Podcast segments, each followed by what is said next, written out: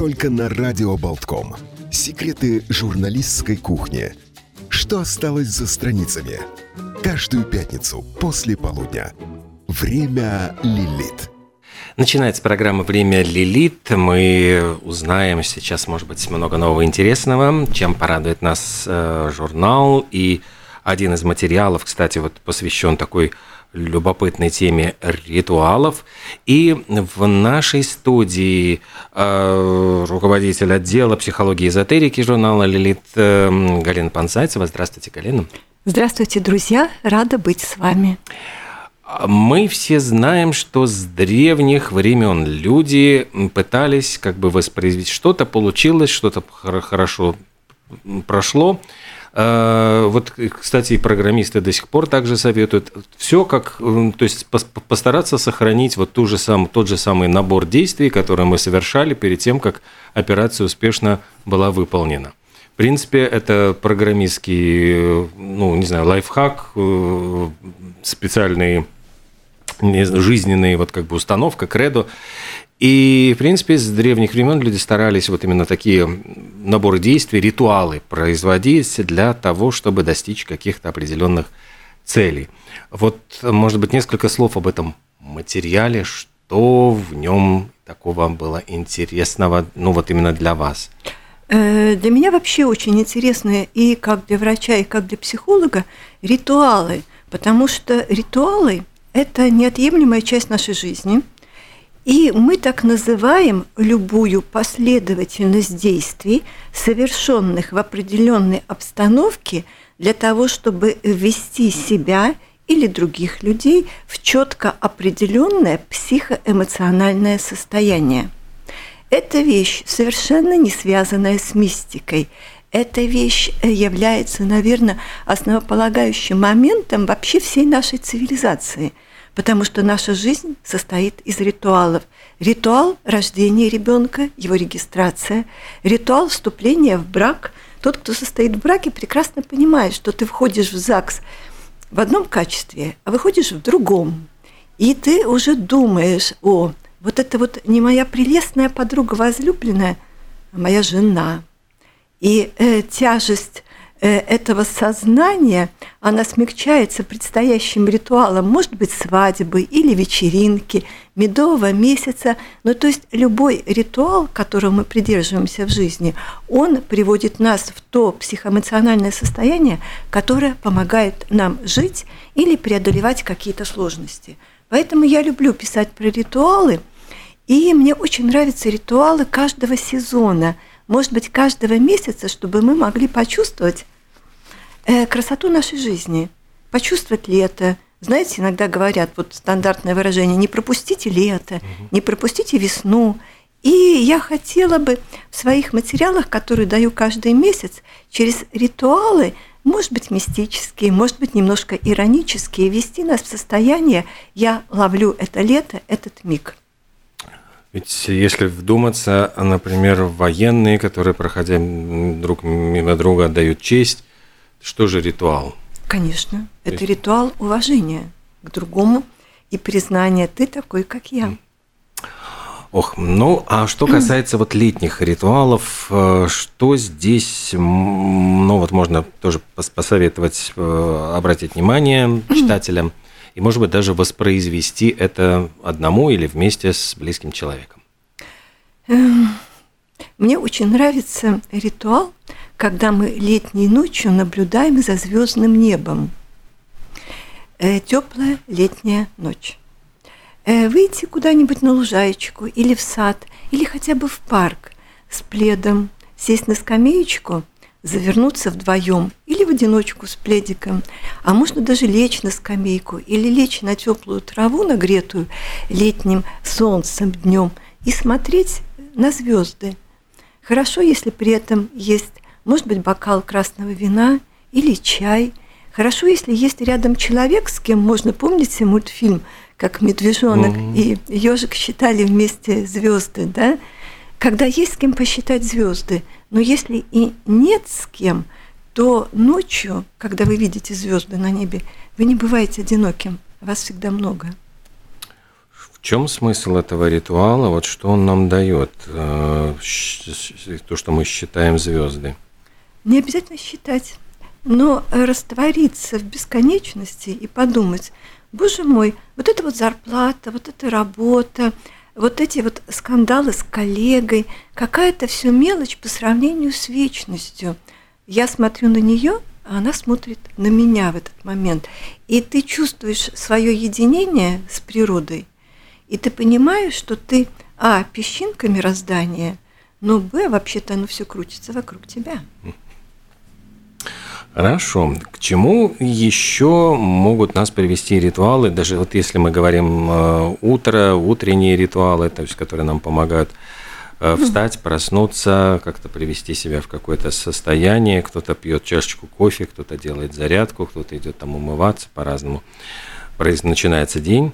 Э, вот какие еще, может быть, ритуалы в этом в этой статье или вот вообще вы могли бы рассказать?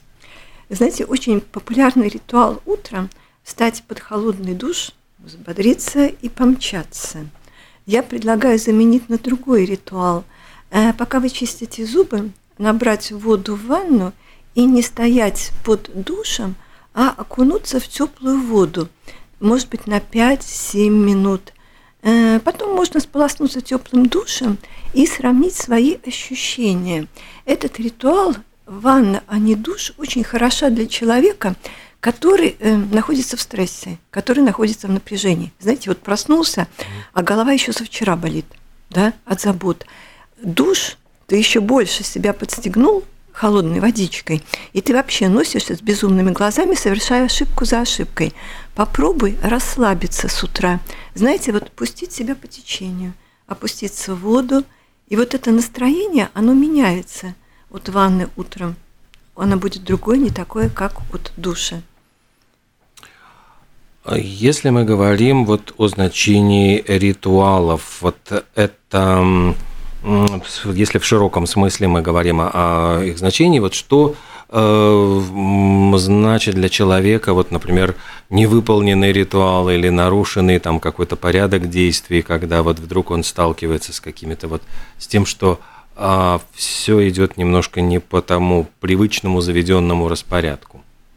Э, он просто не входит в то психоэмоциональное состояние, которое ему требовалось для того, чтобы прожить этот день. Вот бывает же так, что ты утром встал и не выпил кофе. И ты думаешь, вот, у меня болит голова, это потому что я не выпил кофе. Я такая рассеянная, потому что я не выпила кофе. И вы себя программируете – на то, что э, все у вас не так, потому что вы забыли выпить это кофе. Но ведь и на самом деле нарушен порядок вещей, нарушен естественный порядок вещей. Это всегда вызывает у нас тревогу. И вот когда, кстати, есть у человека какое-то очень сильное психоэмоциональное переживание, когда мы переживаем колоссальный стресс или утрату, лучше всего успокоить себя или другого, вставьте его в его нормальные жизненные ритуалы и обязанности.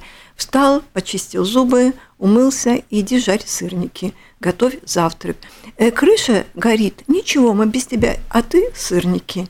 Да, вот то, что ты делал всегда, через это мы удерживаемся в жизни. По большому счету, нас держат в жизни мелочи. И радует вообще-то тоже мелочи. Иногда купил машину и думаешь, вообще-то дороговато.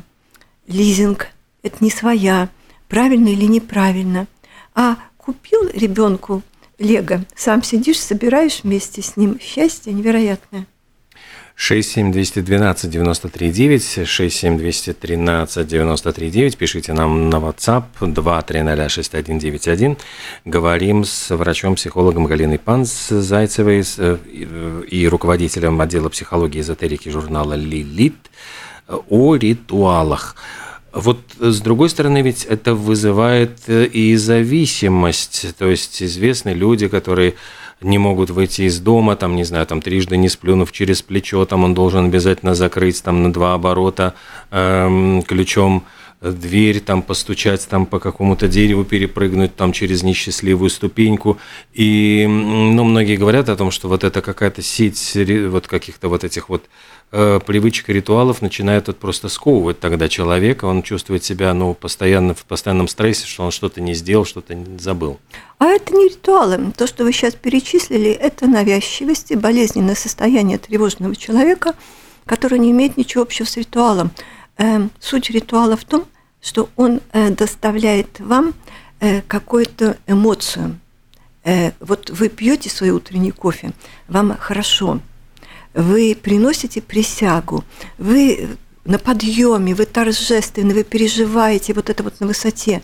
Любой ритуал, он всегда несет в себе эмоцию. Как только он без эмоций совершается, он превращается в навязчивость.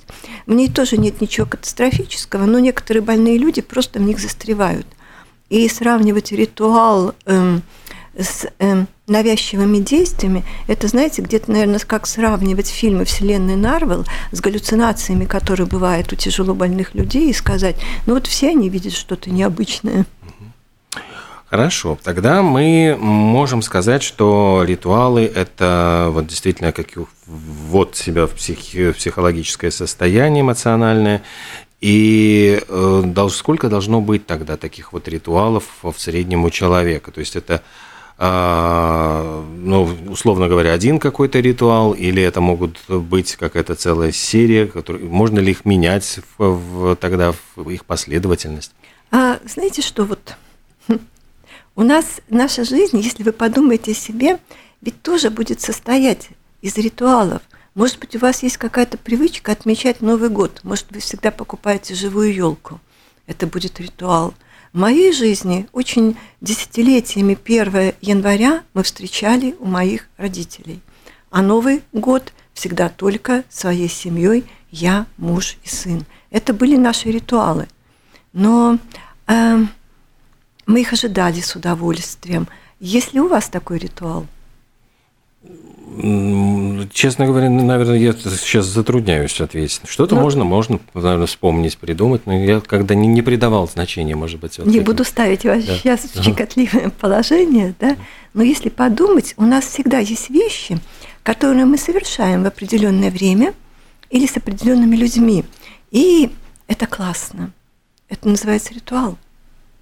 С другой стороны, ведь как раз говорят о том, что может быть э, нарушение вот привычного хода вещей, э, как раз человека может под, сподвигнуть на что-то новое, и говорят э, о том, что если мы даже вот ходим на работу, каждый раз выбирая новую другую дорогу, то это тоже вот, ну, Потому что есть люди, которые вот для которых э, вот одна и та же дорога, она какой-то привычной становится, но если мы ее изменяем, то таким образом мы напрягаем наш мозг, мы заставляем себя по-другому думать, и это ну, отдаляет Альцгеймер, вот какие-то такого рода исследования. Давайте очень четко проведем разницу между ритуалом и привычкой. Угу.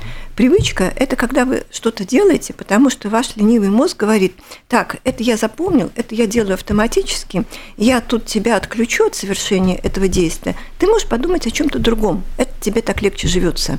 Никаких эмоций, никаких чувств, вы идете своей привычной дорогой, вы ничего не видите. Ритуал, я повторяю, это введение в вас в определенное психоэмоциональное состояние вы идете по дороге и вы наслаждаетесь. Или вы э, есть ритуал по выведению человека из зоны комфорта.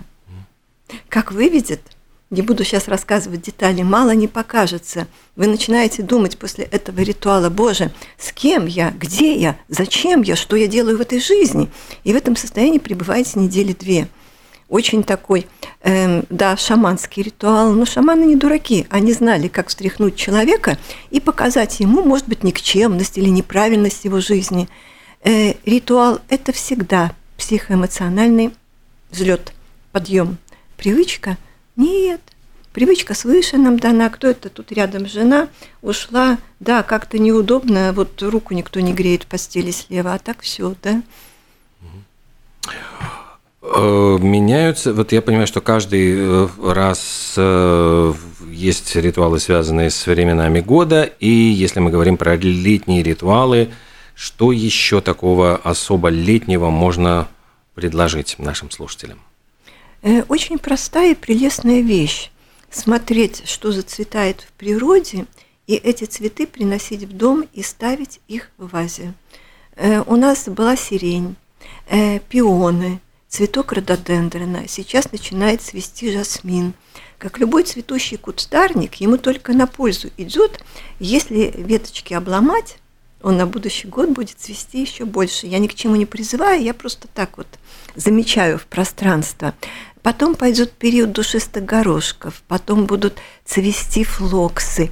И вот эти цветы, они даже на уровне, я бы сказала, э, подсознания. Мы чувствуем запах, мы видим цветок сезона. Мы включаем нашу архетипическую память. Июль, подходит август. Вот я говорю астры и гладиолусы, да, что уже осень, гладиолусы, школа по крайней мере для меня с моего раннего детства. И вот этот момент, он и красив, украшает вашу жизнь, жизнь вашей семьи, и он позволяет вам жить по времени, по сезону. Как реагируют читатели вот на а, а, такого рода ну, вот, материалы, связанные вот с психологией, с эзотерикой, может быть, присылают свои какие-то идеи? Вот, были ли раньше материалы на тему ритуалов, и как, если были, как реагировала публика на них? Эм, очень тепло. Я раскрою наш редакторский секрет. Я сейчас ввела эту постоянную рубрику «Ритуалы» вместе с нашей редакцией по многочисленным просьбам наших читателей, которые затасковали без них. У нас был перерыв какое-то время, мы не давали ритуалы, действия, которые нужно совершить летом, а сейчас мы к ним вернулись. Потому что это, знаете, вот, вот как какая-то подсказка. Ритуал летнего воскресенья. Вот встал утром, взял термос, пирожок, одел кроссовки, джинсы, вышел из дома, покрутился и пошел в этом направлении вперед, и идешь вперед в течение трех часов по городу. Вот идешь и смотришь, где ты оказываешься, что ты видишь, что ты ощущаешь, кто тебе попадается на пути. Ты видишь свой город утром, в воскресенье, тихий, ты с ним один на один.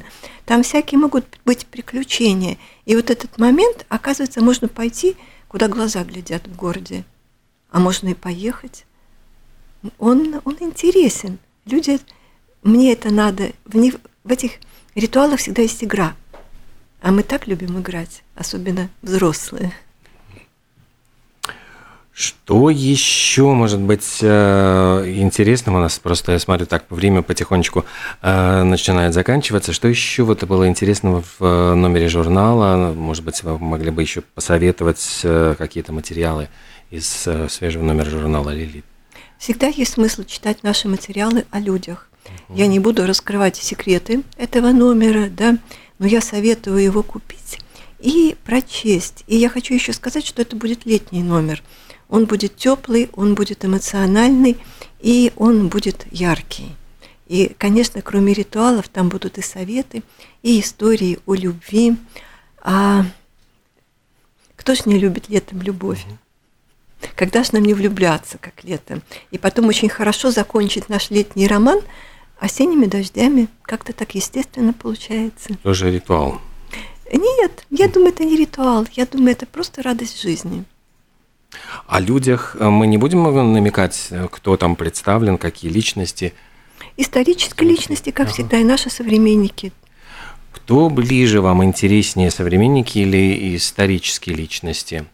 То есть кажется, с одной стороны, ну вот современник, он здесь и сейчас, а мы как это большое видим всегда на расстоянии. Кажется иногда, что вот, может быть, какие-то исторические личности более крупные, масштабные, оказавшие больше влияния. Эм, я не могу сказать, кто мне больше нравится, э, потому что они удовлетворяют разным потребностям. Если мы читаем про современников, мы невольно себя с ними сравниваем всегда. Это немножко такой вызов. А вот я, а вот в таких ситуациях, о, оказывается, как можно было. Когда мы читаем э, про великие исторические личности, мы как будто бы набираемся мудрости. Мы хотим узнать там что-то большее о смысле жизни и так далее. Хотя современники у нас тоже такие есть, но тем не менее э, мы все равно себя с ними сравниваем. И читать про современников это может быть немножко такая, как самотерапия. Ага, э, деньги есть, а любви нету, а у меня любовь есть, да, мне повезло. Или такая великая, такая знаменитая, а семейного счастья так и не было, а у меня есть. Вот такие моменты играют с великой личностью, это уже не сработает. Ну, с другой стороны, с великой личностью мы знаем как будто бы о, в этих великих людях все, то есть там огромное количество исследований, э, историки поработали, может быть, книги, биографии написали о них, и кажется иногда, что их вот жизнь прямо вот как вот микроскопом видна, а у современников может быть, ну, если, если это не, конечно, желтая пресса там поработала, то, может быть, какие-то такие даже закрытые для нас личности – Закрытые личности, они остаются для нас закрытыми личностями э, со своим опытом работы. Знаете, иногда говорят, э, что вы берете интервью и вы раскрываете э, своего mm-hmm. визави. Знаете, он не консервная банка, чтобы я ножом его вскрывала там и что-то раскрывала. Если человек хочет, ты его расположишь к себе, он расскажет. Если он не хочет, если он скрывает, никто не узнает. Поэтому все эти моменты папарацци за мной гнались и сфотографировали, вызывают у меня ироническую улыбку. Не хотели бы, не гнались бы и не фотографировали. А как вот добиться у человека откровенности, чтобы он э, ну, рассказал действительно что-то такое, чего он не говорил раньше? Для меня это надо его любить. Вот э, кто бы у тебя не был, с кем бы ты ни брал интервью, какая бы это ни была одиозная фигура. Я даже, у меня был один раз интервью, был очень такой одиозный миллиардер э, Сергей Полонский э, в конце 90-х, начале 2000-х. Я ничего не читала о нем, чтобы не прийти навстречу, обвешенная всеми предвзятостями и представлениями. И когда ты любишь человека во время интервью, он тебе расскажет очень многое он тебе расскажет все. Если ты начинаешь его ловить, прижучивать, такой тоже есть способ брать интервью. Сто раз задашь один вопрос, так сколько вы зарабатываете? Ну и тебя обругают нехорошими словами в результате. И ты пишешь потом, нехороший человек, с которым я говорила. А, как все-таки полюбить человека, тогда получается, о котором ты вообще ничего не знаешь, и приходишь вот как чистый лист, получается, да, на интервью? Вы... Знаете, всегда находится за что. Мы встречались, вот тот же Сергей Полонский, к нему возвращаюсь, это э, башня Москва-Сити, которую он построил на одном из последних этажей. И у меня сразу ассоциация «отшельник», «маг в башне», «оторванность от мира». И вот подходит ко мне молодой мужчина, я смотрю, господи, это гигантский Том Сойер, который только что покрасил забор. Волосы дыбом, комбинезон, худой, долговязый. И у меня уже вот это отношение, это же Том Сойер, да? Угу. У меня был тогда крохотный такой очень изящный эпловский э, для записи такое устройство. Он, ой, а что это такое? А можно посмотреть? Это у вас откуда? Взял, рассматривает, да, эту штучку прибамбасы из Пало-Альто. И ты уже начинаешь любить. Ты ничего не знаешь, ты видишь мальчишку, который э, вознесся, падать будет очевидно больно. И насколько он ребенок, вот его интересуют игрушки, какие-то вещи и так далее. И потом ты через эту призму уже разговариваешь и узнаешь очень много. Может ли быть человек, который вызывает с самого начала, может быть, какие-то отрицательные эмоции, то есть, э, ну, условно говоря, невежливый, высокомерный, Э, неразговорчивый, который с журналистами обращается, как вот с, с обслугой, э, которую вот нужно так вот э, отма, отмахиваться. Вот как полюбить в этом случае? Эм, осознать, что главный в интервью всегда журналист. Главный в любом а, разговоре, в любой ситуации тот, кто задает вопросы, а не тот, кто отвечает на них. Вот это сто процентов.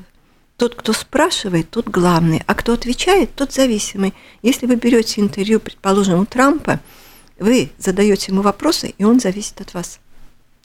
И это осознание, оно позволяет, э, ну, даже почувствовать себя личностью, независимой личностью, и наладить диалог на равных практически э, с любым собеседником. Э, он будет с понтами. Ну, вы посмотрите снисходительно на него так, сверху вниз, да, вот э, ребенок расшалился. Очень хорошо работает. Иногда очень хорошо провокация работает. Провокация ну, какого знаете. рода?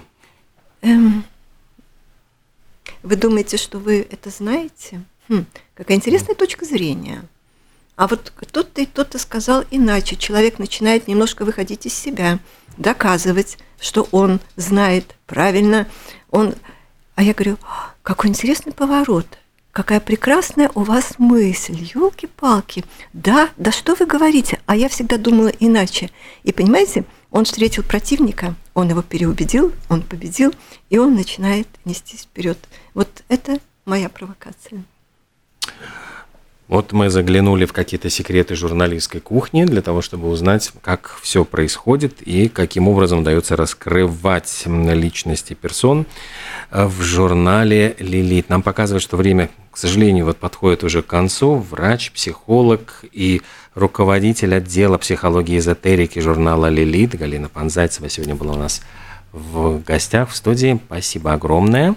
Спасибо вам. И Спасибо до новых слушателям. Встреч. До свидания.